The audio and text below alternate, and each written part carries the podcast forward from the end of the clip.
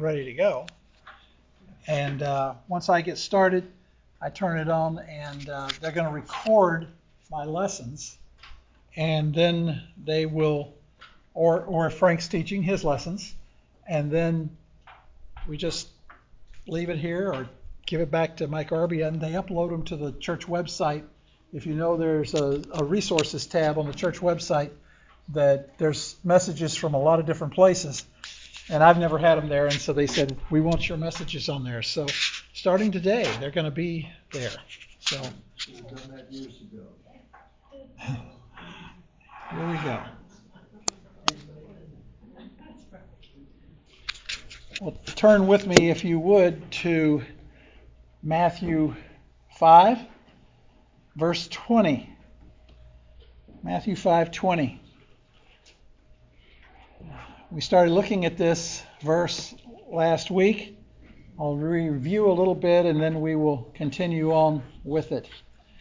It says, For I say to you that unless your righteousness surpasses that of the scribes and Pharisees, you will not enter the kingdom of heaven.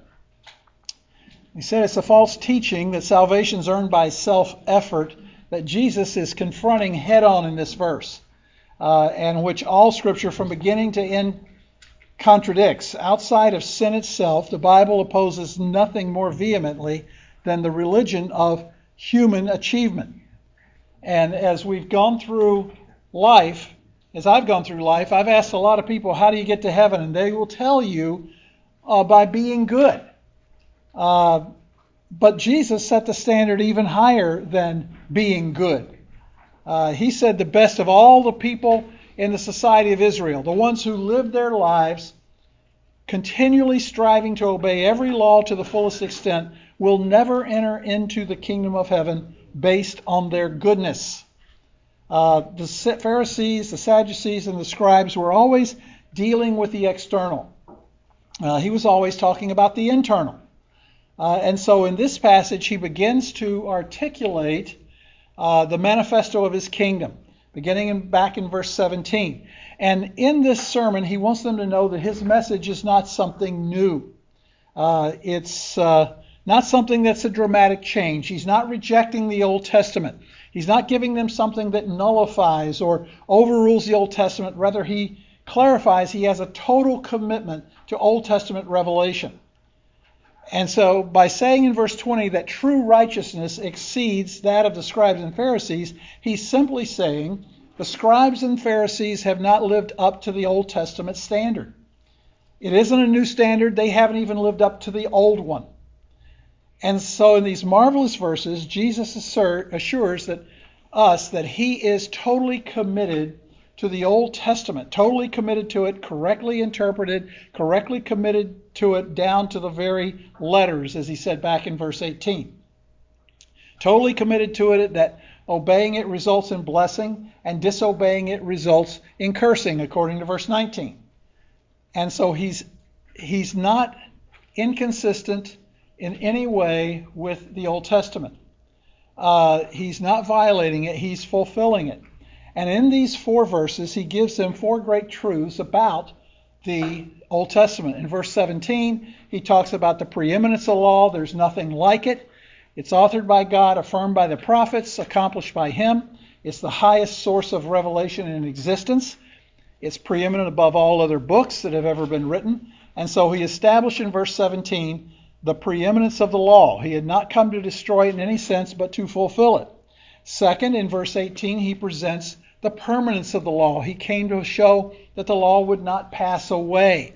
No one could come and do away with it. It had to be fulfilled in every sense, and in, he, in fact, is the one who is in the process of fulfilling it. Now remember that when Christ came the first time, he began to fulfill the law. He is still fulfilling it, and he will fulfill it even in his second coming. It will be fulfilled, and until it is completely fulfilled, not one letter or one stroke will be removed from it. Uh, and that, by the way, is Christ's view of Scripture. It's it is all down to the very letters, the authoritative Word of God, and will not be set aside, but rather shall be fulfilled, and He is the one who will fulfill it.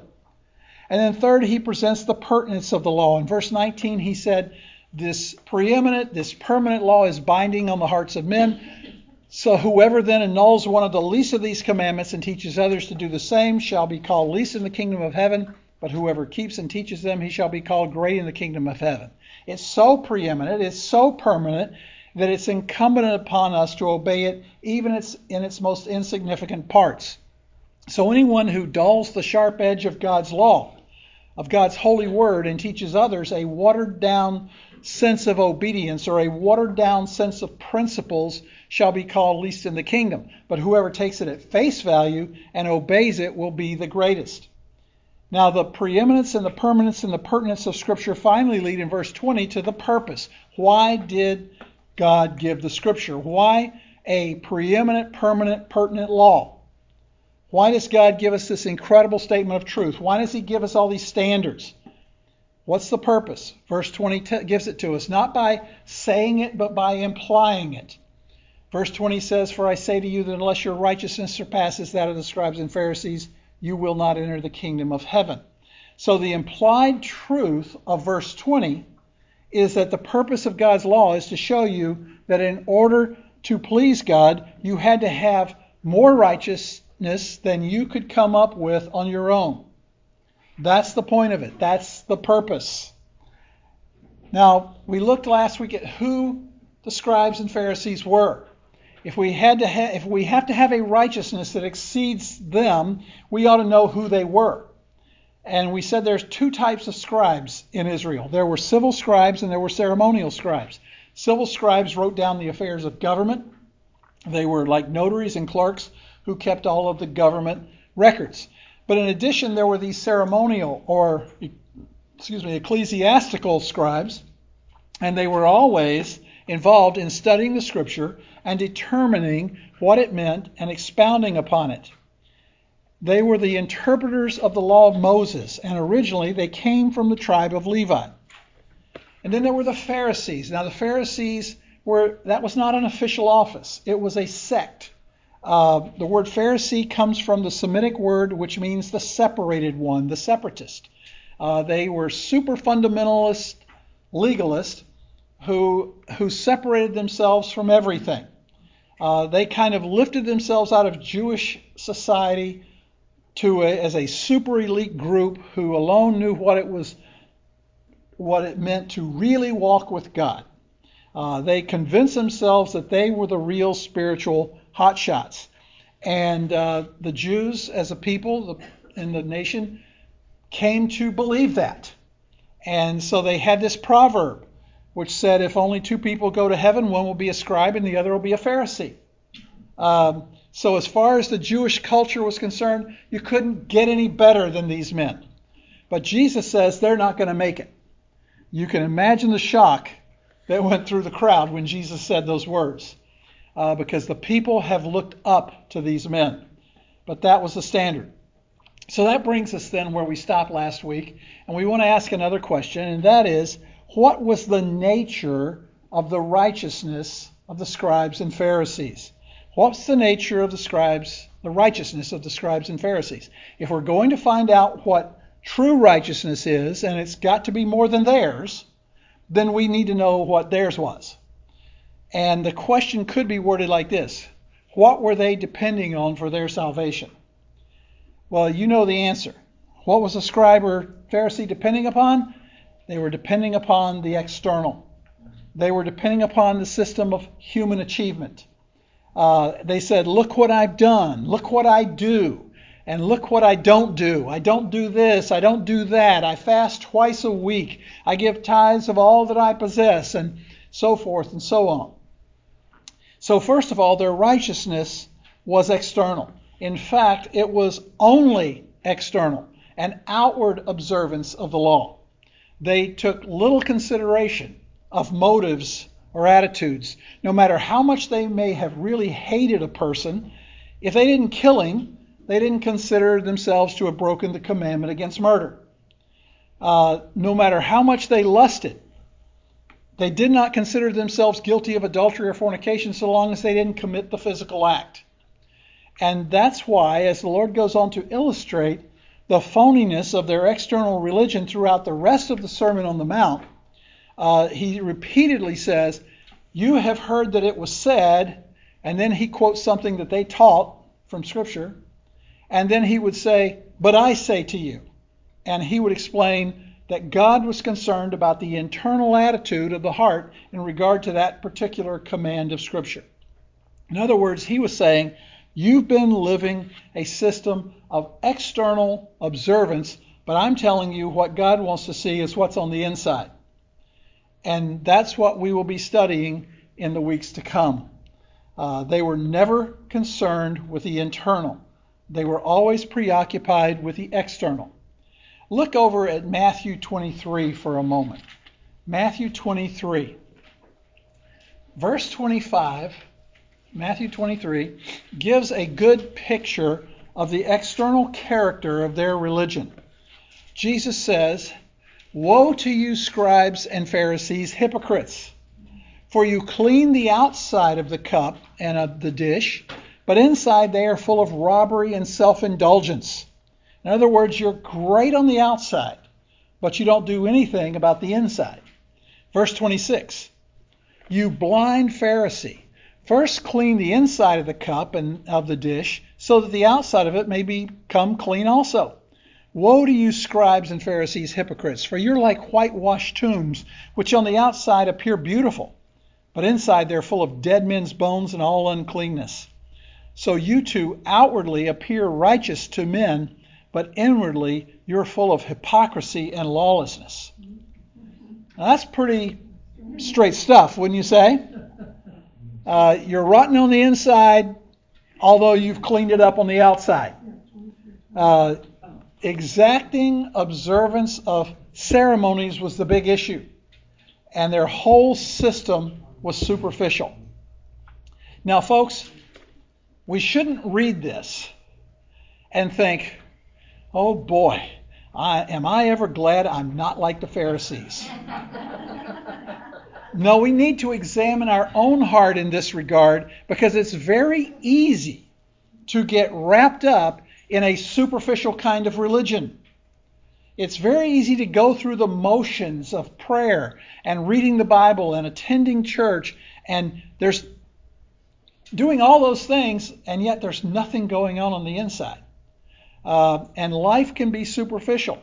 These people had it all together on the outside, but not on the inside. And that's why when they said to him, you know, what is the greatest commandment? He didn't give them an external rule to obey. He said, You shall love the Lord your God with all your heart and all your soul and all your mind. This is the greatest, the great and foremost commandment. Uh, look back a page in your Bible. You should be at Matthew 23 probably. Uh, look back to verses 1 to 3 of Matthew 23. He says, it says there, Then Jesus spoke to the crowds and to his disciples, saying, The scribes and the Pharisees have seated themselves in the chair of Moses. Therefore, all that they tell you, do and observe.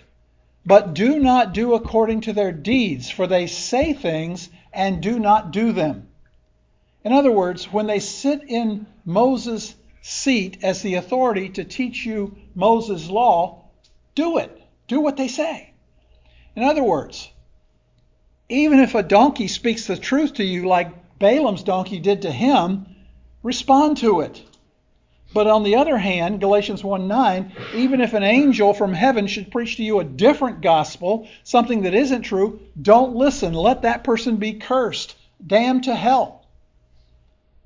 So if you hear the law of Moses from them, obey it. Listen to what they say. But the end of verse 3, he says, But do not do according to their deeds, for they say things and do not do them. And he goes on in verses 4 and 5 to say, They tie up heavy burdens and lay them on men's shoulders, but they themselves are unwilling to move them with so much as a finger.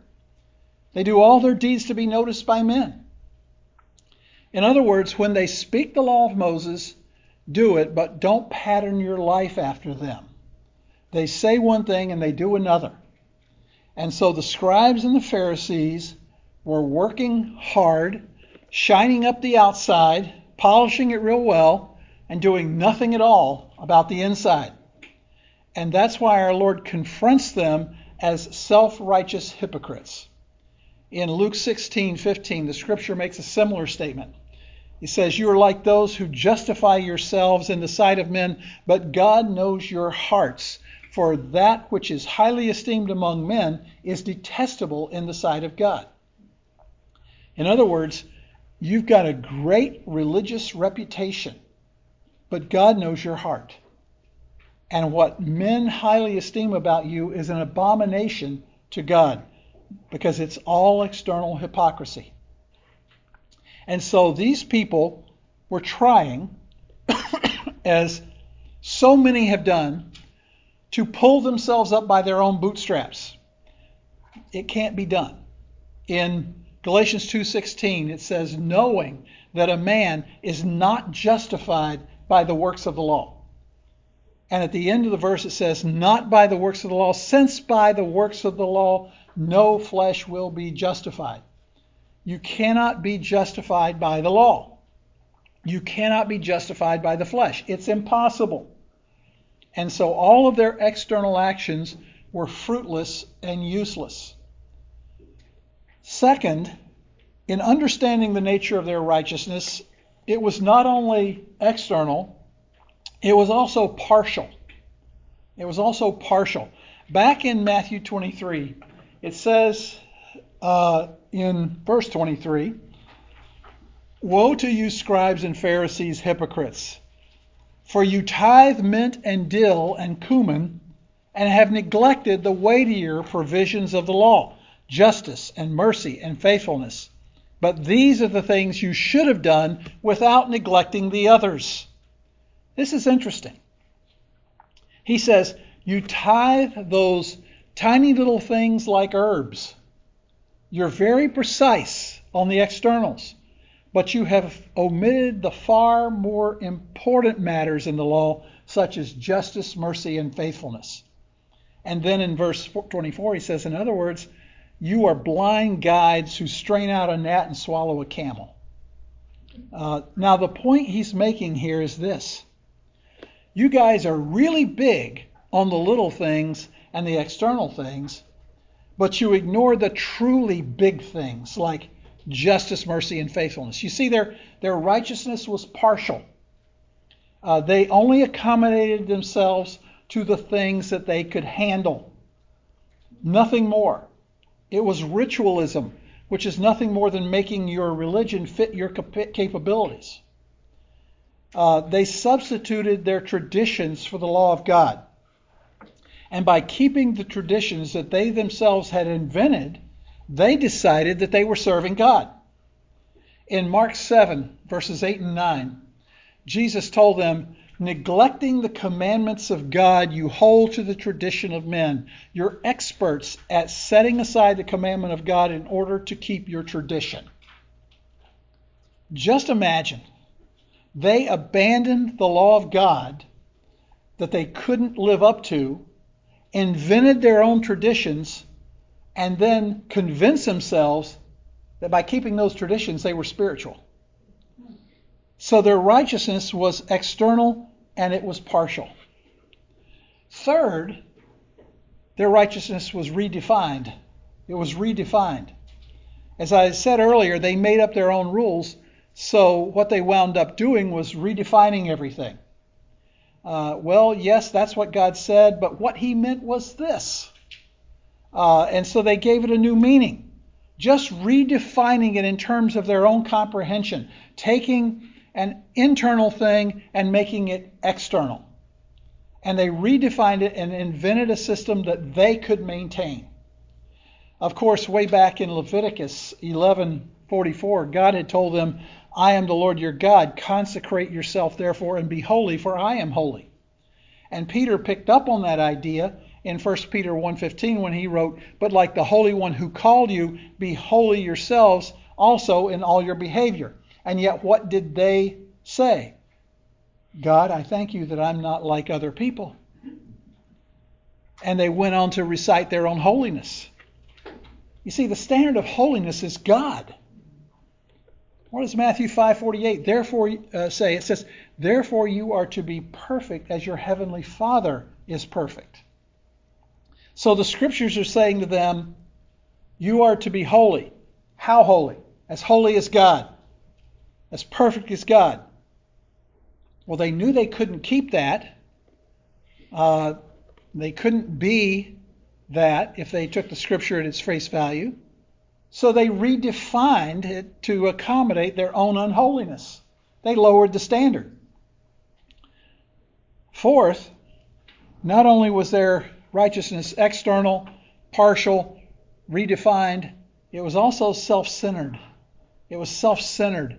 It was produced by self for the purpose of self glory. They did it on their own. They manifested a lack of dissatisfaction. They, they weren't dissatisfied with their own sinfulness. Uh, and true holiness always comes out of dissatisfaction. Uh, when you mourn over your sin, when you, when you cower in the corner as a beggar, when you hunger and thirst for a righteousness that you know that you can't earn, then that's true righteousness. Uh, but for them, they believed that they were righteous because they had worked out their own righteousness. They didn't need God to make them righteous. In other words, in their minds, they were righteous already. That's the issue that Paul was aiming at when he wrote those famous words For by grace you've been saved through faith, and that not of yourselves, it's the gift of God, not as a result of works, so that no one may boast. They boasted because they had their own righteousness. So they there they are, the scribes, the Pharisees, with righteousness that is external, partial, redefined, and self centered. Now we come to a third question, and that is what is the nature of the righteousness Christ requires?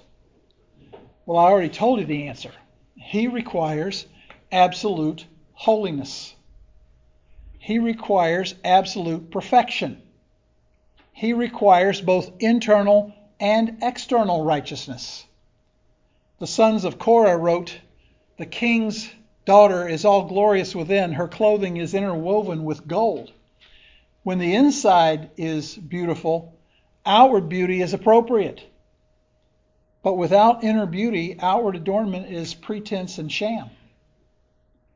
Now, in our text here in Matthew 5:20, Jesus says that unless your righteousness surpasses that of the scribes and Pharisees, you will not enter the kingdom of heaven. The, the word surpasses means excessive, extremely, over and above, absolutely greater. Uh, it was used of a river overflowing its banks, uh, emphasizing that that which is far in excess of normal. Uh, the Lord requires genuine righteousness and holiness that far exceeds anything human and that exists only in the redeemed heart. The standard of righteousness that Christ sets is absolute righteousness. If someone asks you, How good do I have to be to get to heaven? The answer is, You have to be as good as God.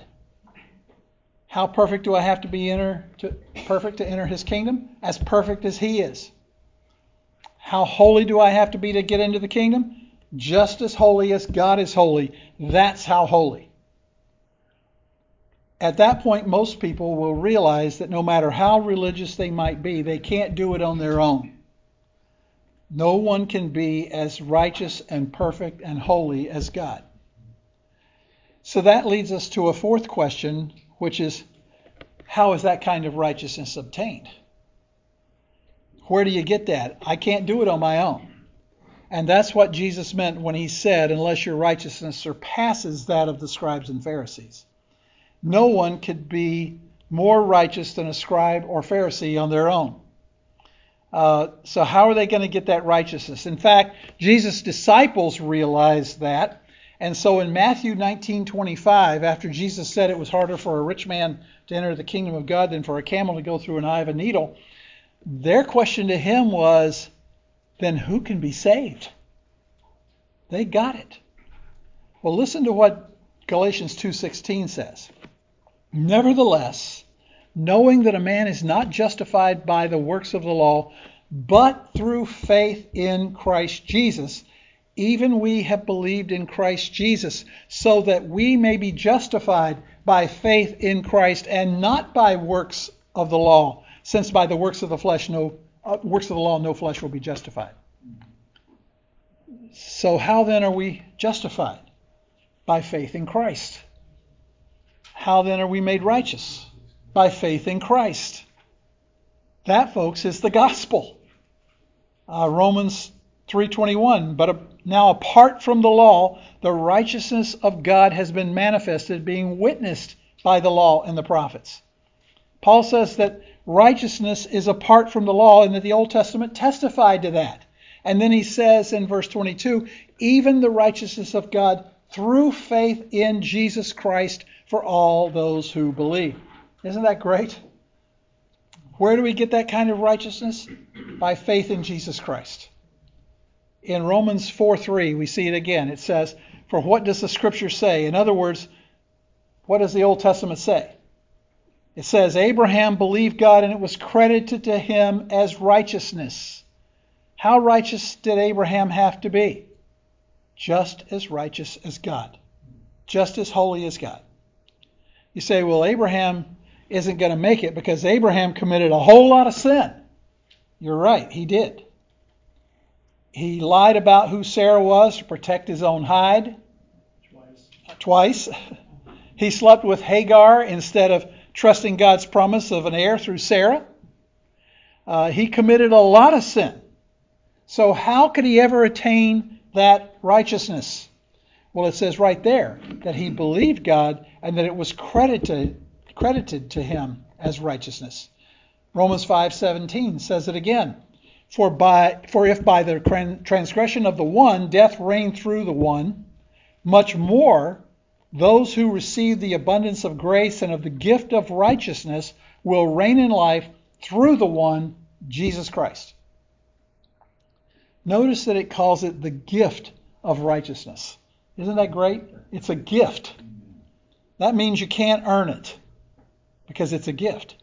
And if you're trying to gain your own righteousness, you're going to be lost forever. If you want to reach out and take a free gift by faith in Jesus Christ, his righteousness is offered to you.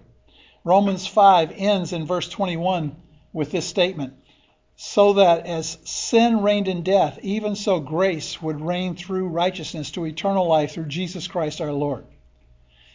Listen, the only way that you can ever be righteous enough to get into heaven is by the Lord Jesus Christ imputing his own righteousness to you.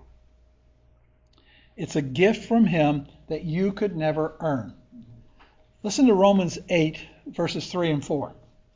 It says, for what the law could not do, weak as it was through the flesh, God did, sending his own Son in the likeness of sinful flesh and as an offering for sin. He condemned sin in the flesh, watch this, so that the requirement of the law might be fulfilled in us who do not walk according to the flesh, but according to the Spirit.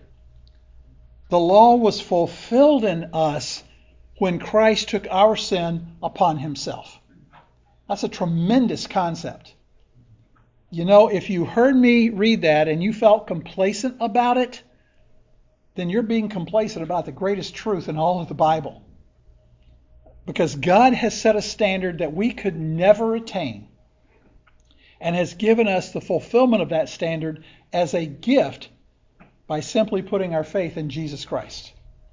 That's an incredible truth. On the other hand, Romans 10:3, speaking of the Jews, says, "For not knowing about God's righteousness and seeking to establish their own, they did not subject themselves to the righteousness of God." Now listen to verse 4. For Christ is the end of the law for righteousness to everyone who believes if you want to know what Romans 3 through 10 are about, they're all about how to gain a righteousness that's unattainable except by receiving it as a gift through faith in Jesus Christ. That's how you obtain the required righteousness. 1 Corinthians 1:30 says, "For by his doing you are in Christ Jesus, who came who became to us wisdom from God and righteousness and sanctification and redemption. let me tell you something. When God looks at Bruce Mills, he sees me just as righteous as he is. When God looks at Bruce Mills, he sees me just as holy as he is. When God looks at me, he sees me just as perfect as he is. Why? Because when I put my faith in Jesus Christ, God imputed to me his righteousness, and I stand before him as pure and undefiled as Christ. That's my standing before God. How good does a man have to be to get into heaven? He has to be as good as God. How do you get to be as good as God? Only one way by having God give you His goodness. How does God give you His goodness? When you trust Jesus Christ alone as your Lord and Savior, the Bible says that the righteousness of Christ is imputed to you. That is an incredible thought. No man could ever dream that up. So we've asked the questions who were the scribes and the Pharisees? What was the nature of their righteousness? What is the nature of the righteousness Christ requires? How does that righteousness become ours? And that then brings us to a final question. What about those who do not obtain this righteousness? What happens to the people who never receive this righteous gift, who may work very religiously to get to heaven? People like the Mormons and the JWs who faithfully go door to door trying to win people into their cults. People like the Muslims who pray five times a day. Or the Hindus who continually offer sacrifices and gifts to any of their 330 million gods. They're striving with all their might to obtain their own righteousness. They have said that Jesus Christ is not God and thus they have not only denigrated his personhood, but they have rejected and nullified his work on the cross and his bodily resurrection from the dead. And without Christ as God, and without a substitutionary death on the part of the God man, and without a literal bodily resurrection of the God man, there is no attainable righteousness for them. And those people are working themselves right into the deepest hell imaginable, and that's precisely what's happening. Jesus says so here in verse 20. He says there, unless your righteousness exceeds one that is external, partial, redefined, and self centered, you will not enter the kingdom of heaven. The Greek grammar there uh, is the strongest negation that is possible in that language. What Jesus is saying is, you will never, ever enter the kingdom of heaven. In fact, it isn't even a possibility. It doesn't matter how religious you are. It doesn't matter how good you are, you will be excluded from God's kingdom. He's saying, here's the standard of righteousness. If you reach the standard by faith in me, you'll enter my kingdom.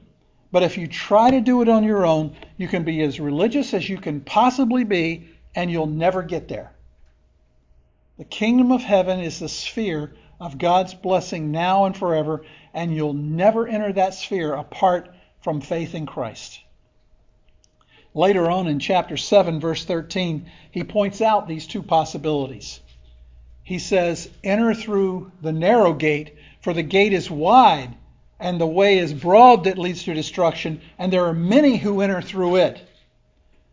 I hope you realize that there are many people who think that they are on the road to heaven, but they're not. They're on the road to hell. They're all religious. They're all trusting in their religious activities to get them there.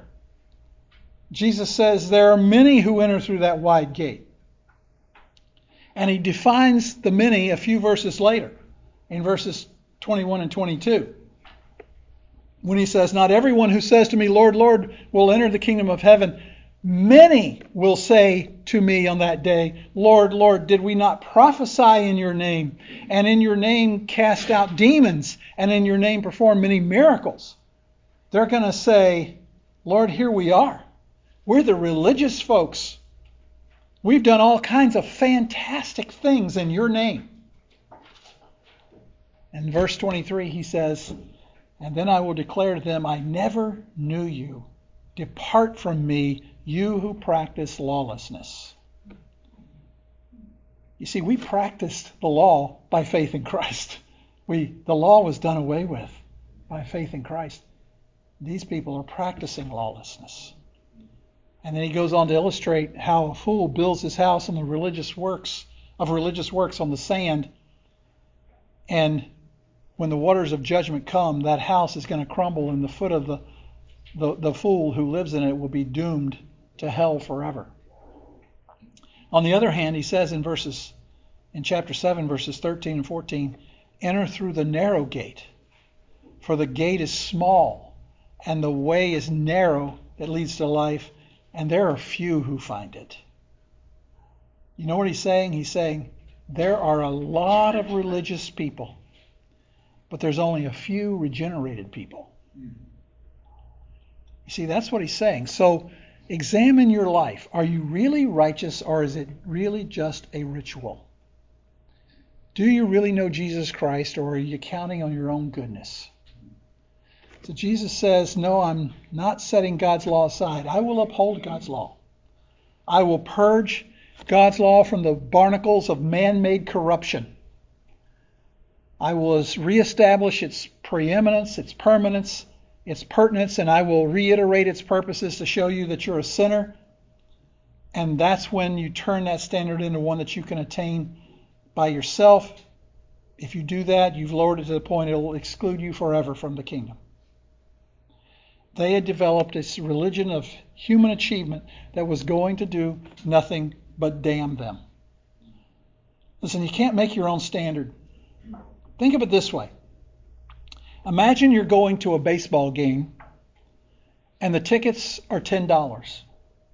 And you arrive at the ticket booth and you object furiously.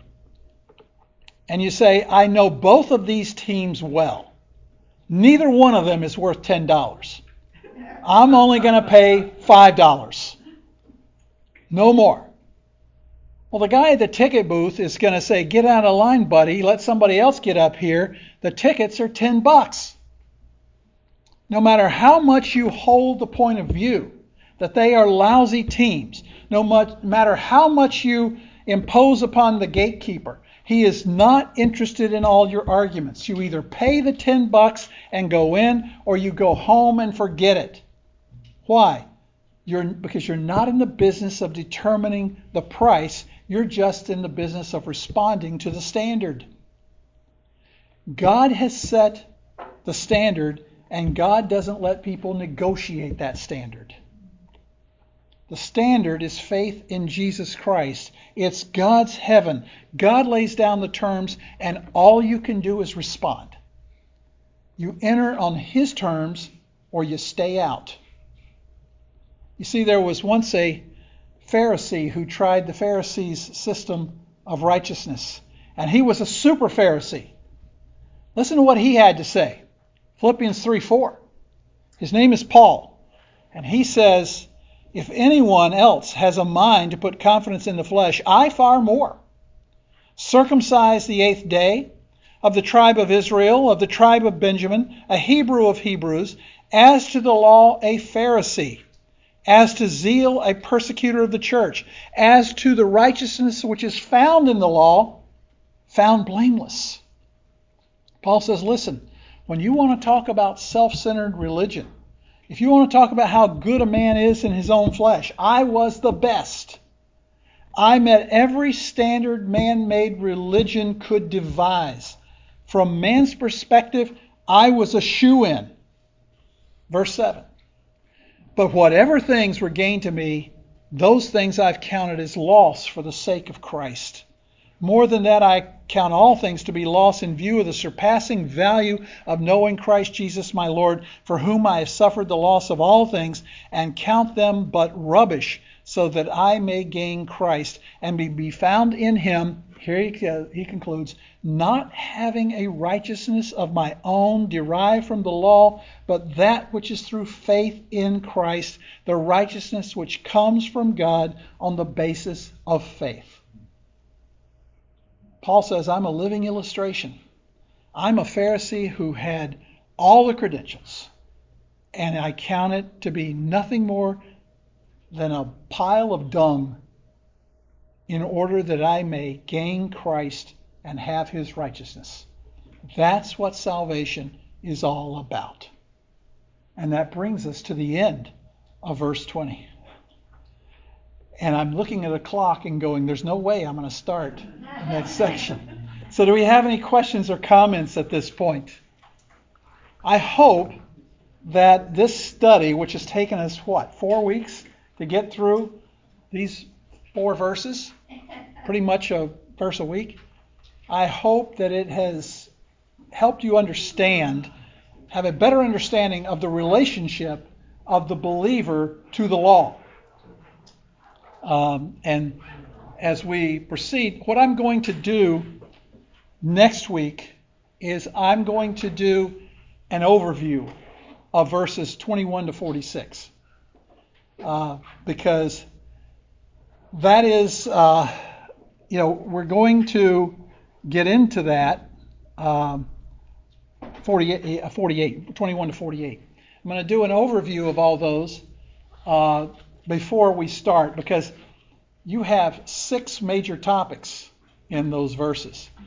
There's six illustrations that Jesus gives, and he's illustrating what he's taught in these four verses here, verses 17 to 20. He, you know, he says your righteousness has to exceed that of the scribes and Pharisees. And then he says, and here's six illustrations as to how it does. They say this, but I say this. So that's where we're going with it. Uh, I'll do the overview and then we'll go back and we will start working our way through each one of those individual issues murder, adultery, uh, vow keeping, you know, uh, uh, all kinds of things. Divorce. There's a popular one. So, anyway, okay. Any other thoughts or comments? First, you've destroyed my self-esteem. Pardon? You've destroyed my self-esteem. I've destroyed your self-esteem today. Good. I didn't do it. The Word did. You're welcome, Daniel. Thank you. That was great. Okay. All right. Let's. Uh, Frank, would you close us with prayer, and we will be dismissed. God and our Father, we thank you for the amazing, the amazing grace that you bestowed on us through your Son Jesus Christ. We thank you that your standard is your perfection, and yet uh, we cannot attain to it, but by your grace, you have bestowed it upon us through your Son. We thank you for his death and resurrection.